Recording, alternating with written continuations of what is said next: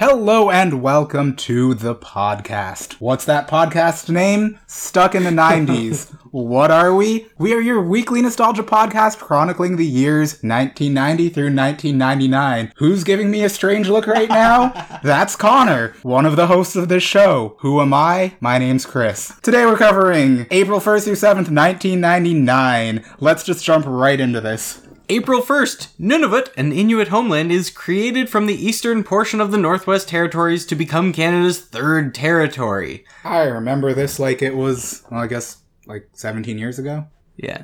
Also on April 1st, Mexico effectively ended the midday break or siesta for government workers. They estimated electricity savings at $192 million. That's a lot of money, and especially in 1999. Yeah, Also, a midday siesta sounds really awesome. but it extends the workday considerably. Does it? Well, yeah, because the midday, se- like, we're talking a couple hours. Well, you just work less. Just be like, No, you you know, work the same amount. You just work later. So all the lights stay on. Everything Yeah. stays on. Oh, yeah. Okay, fuck that. Yeah. April 2nd, David L. Smith, a New Jersey computer programmer, was arrested and charged with writing and unleashing the Melissa computer virus. The virus was said to have infected up to 20% of computers worldwide. Why do they name it Melissa? I don't know. I think it's because of Melissa Joan Hart. Definitely. They should have called it the Teenage Witch, and then it's like, Sabrina, you dick. I love you, Sabrina. Me too.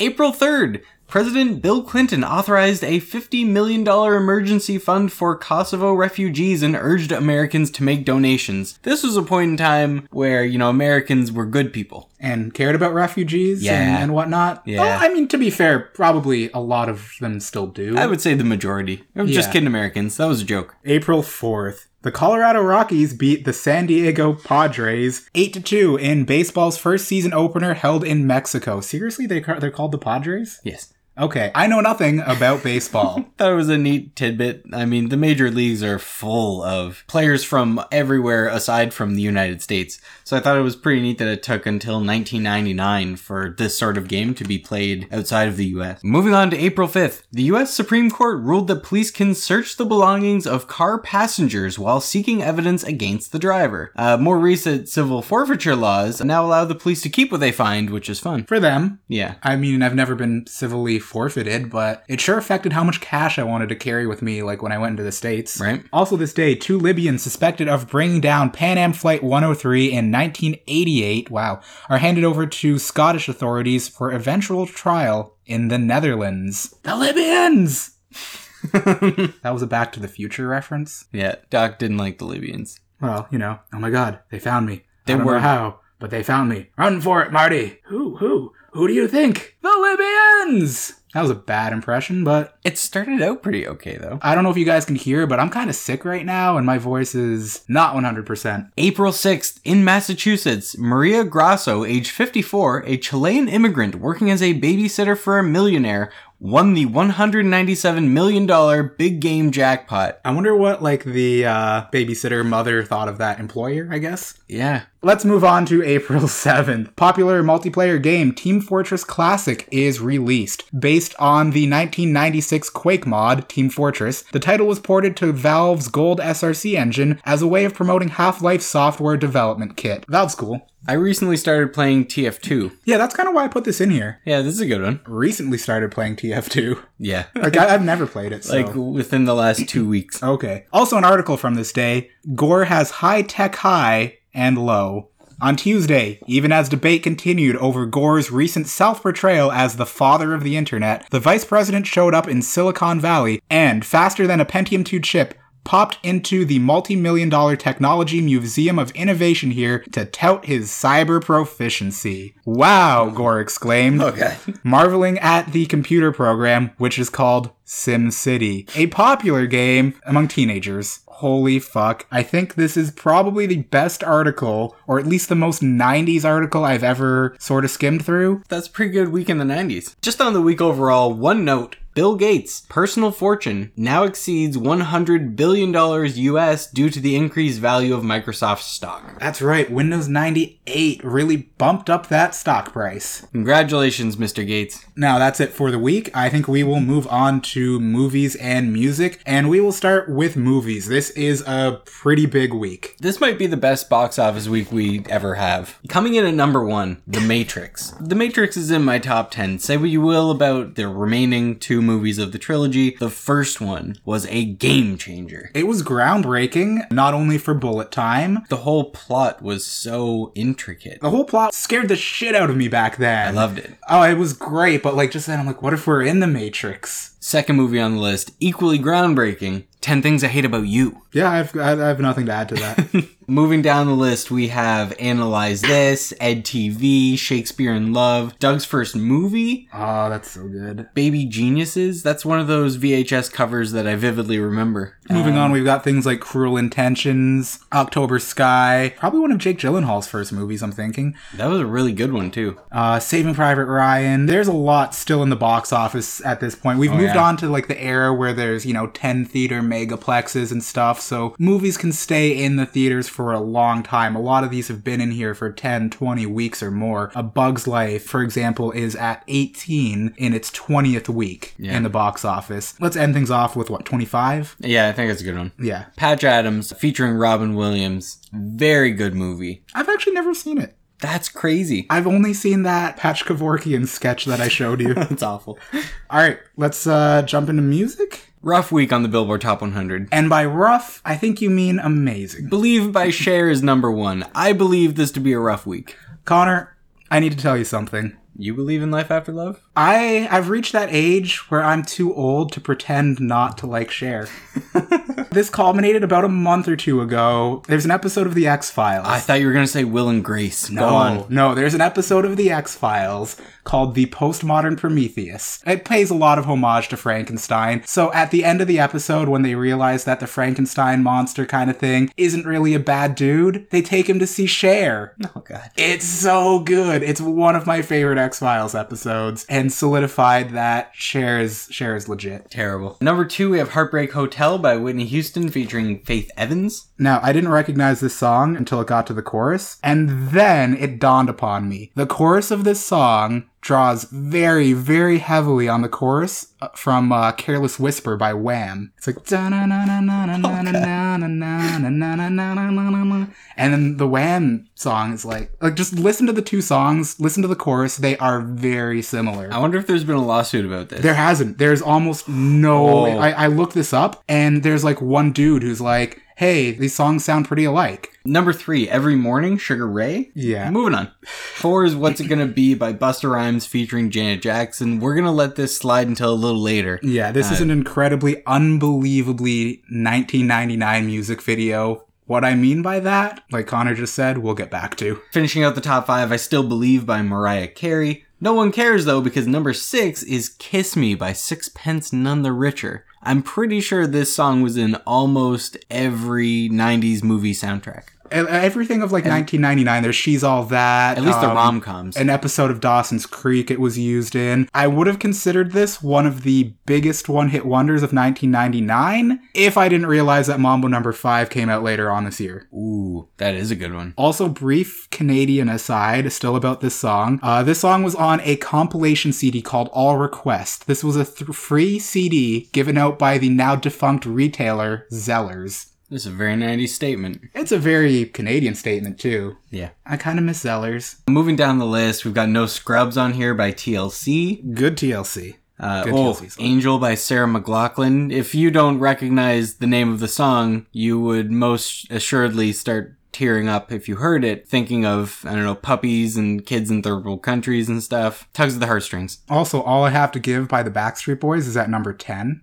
That's something. Makes me tear up too. Baby One More Time's on here. Down to 14. That's a crime against humanity. Eh, And now we're pretty much at the at the same stuff that we covered last time when we covered 1999. Oh, number 34. We Like to Party by the Venga Boys. That's a good one. To I think end it that's where on. we end it. That is Man, a I good still one. I still like that song. All right, let's move into 90s news now. So I came across a story very fitting. Salt and Pepper, Color Me Bad, Kid and Play and More set for I Love the 90s tour. The 90s are back in full effect. Salt and Pepper, Bismarcky, Kid and Play, All for One, Coolio, Color Me Bad, Cool Mo D, Rob Bass, Tone Loc, Vanilla Ice, and Young MC will embark on the 29 city tour. While the nostalgic celebration actually started in the spring, promoters decided to extend it due to popular demand. That's a pretty stacked lineup, I guess. People love the 90s. Who'da thunk it? Not me. Now let's move on to this week on. Each week on the podcast, we pick an episode of Seinfeld, Friends, or The Simpsons that we think is really cool and just talk about it for a little bit. Seinfeld is over. Friends, for some reason, wasn't on this week. So we're left with kind of a shitty episode of The Simpsons. We're in season 10 by this point. It's kind of past its prime. Anyway, season 10, episode 18 Simpsons Bible Stories. Three famous religious stories are retold in Simpson style as the family nods off at church this wasn't a terrible episode, but it wasn't great, and I think we're just gonna move on and just leave this episode of The Simpsons where it lies. For today's 90s spotlight, we would like to have a brief discussion about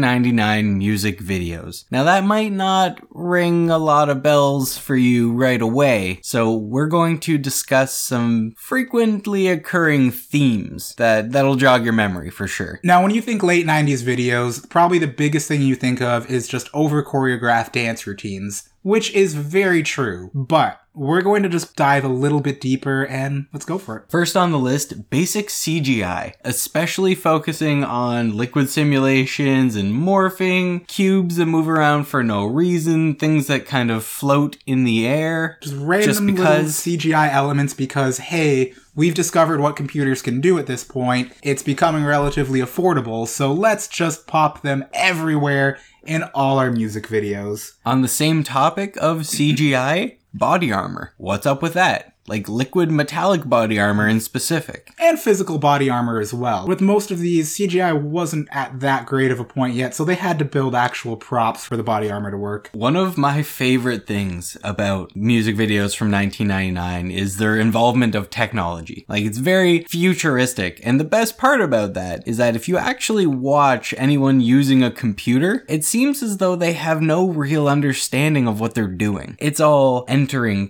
password or bypassing the mainframe, but there's no. There's a general lack of understanding of how computers work. Mind you, this is still this particular one is still prevalent to these days. I know there was a music video sometime in the mid 2000s where someone is texting on an Excel spreadsheet. Yeah. Still to this day, no one understands how computers work, but I think this is really when it got its beginning, or at least this is when it became a bit more mainstream to not know how to use a computer. Before we started recording the podcast, Chris pulled up a couple music videos for us to watch, one of which was that Buster Rhymes and That's what started it. Janet Jackson video. A lot of weird CGI stuff in there, also weird computer stuff. But he put on a video by JLo. Which one was that? It's uh If You Had My Love. Omnipresent cameras. What is up with that? So many 90s music videos. There's a million cameras everywhere. No one's asking any questions about them. Mhm. And not like a camera like someone's recording you like like oh we're making the music video which is a very common Mariah Carey thing but just either floating cameras or security cameras or something that is almost a big brotherish diving into someone's life. In this JLo video, there's dudes and a girl just watching JLo go about her daily activities on her website, which is basically a proto sex cam site. That's kind of what it looks like, like a softcore one. And beyond that, the people watching, like the three of them, two guys and a girl watching JLo at first appeared maybe to be security, like they're mic'd up for some reason. But as it goes on, they definitely don't look like security, they look like peeping toms. Oh, there's the one dude who's just like skeezily chilling out on the couch. Yeah.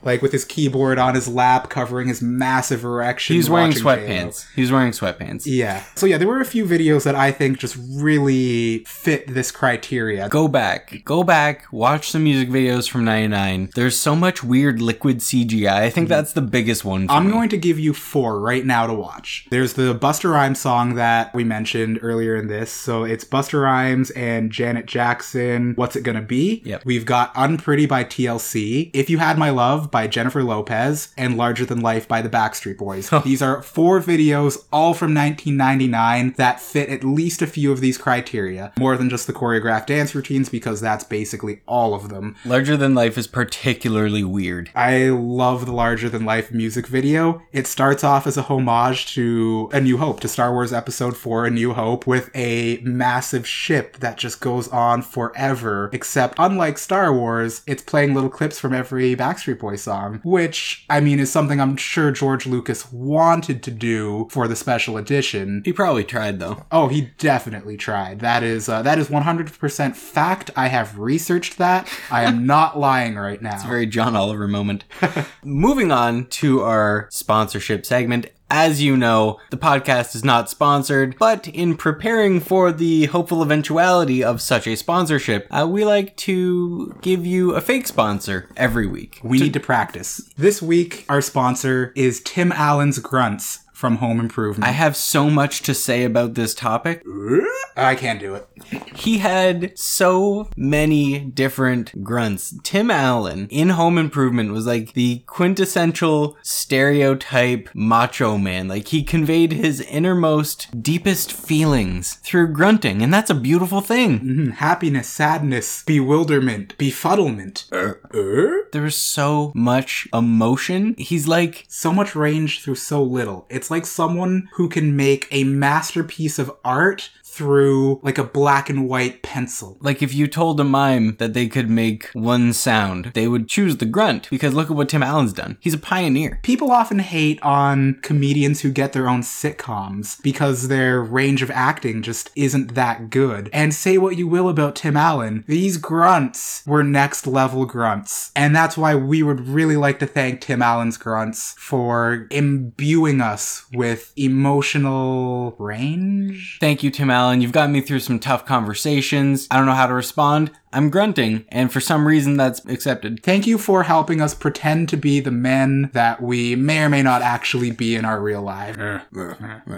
That's about it for this episode. You can find us on Facebook at Stuck in the 90s Podcast. You can find us on our website, stuckinthe90spodcast.com. Email stuckinthe90spodcast at gmail.com. I'm on Twitter at Chris Elphick. I don't know what your Twitter handle is. Connor J. Thompson. Instagram also, Stuck in the 90s podcast. We might actually post something every week. Every day. Every day, even better. We we establish something on this podcast, then we multiply it by seven. Uh, now, to everyone's favorite part of the show, we're gonna spin the wheel. All right, next week we will be doing.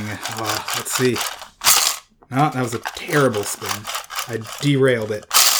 It was All right. 92. We're doing April 8th to 14th, 1992. We will see you next week. And for now, the podcast, podcast is, is now now over. over.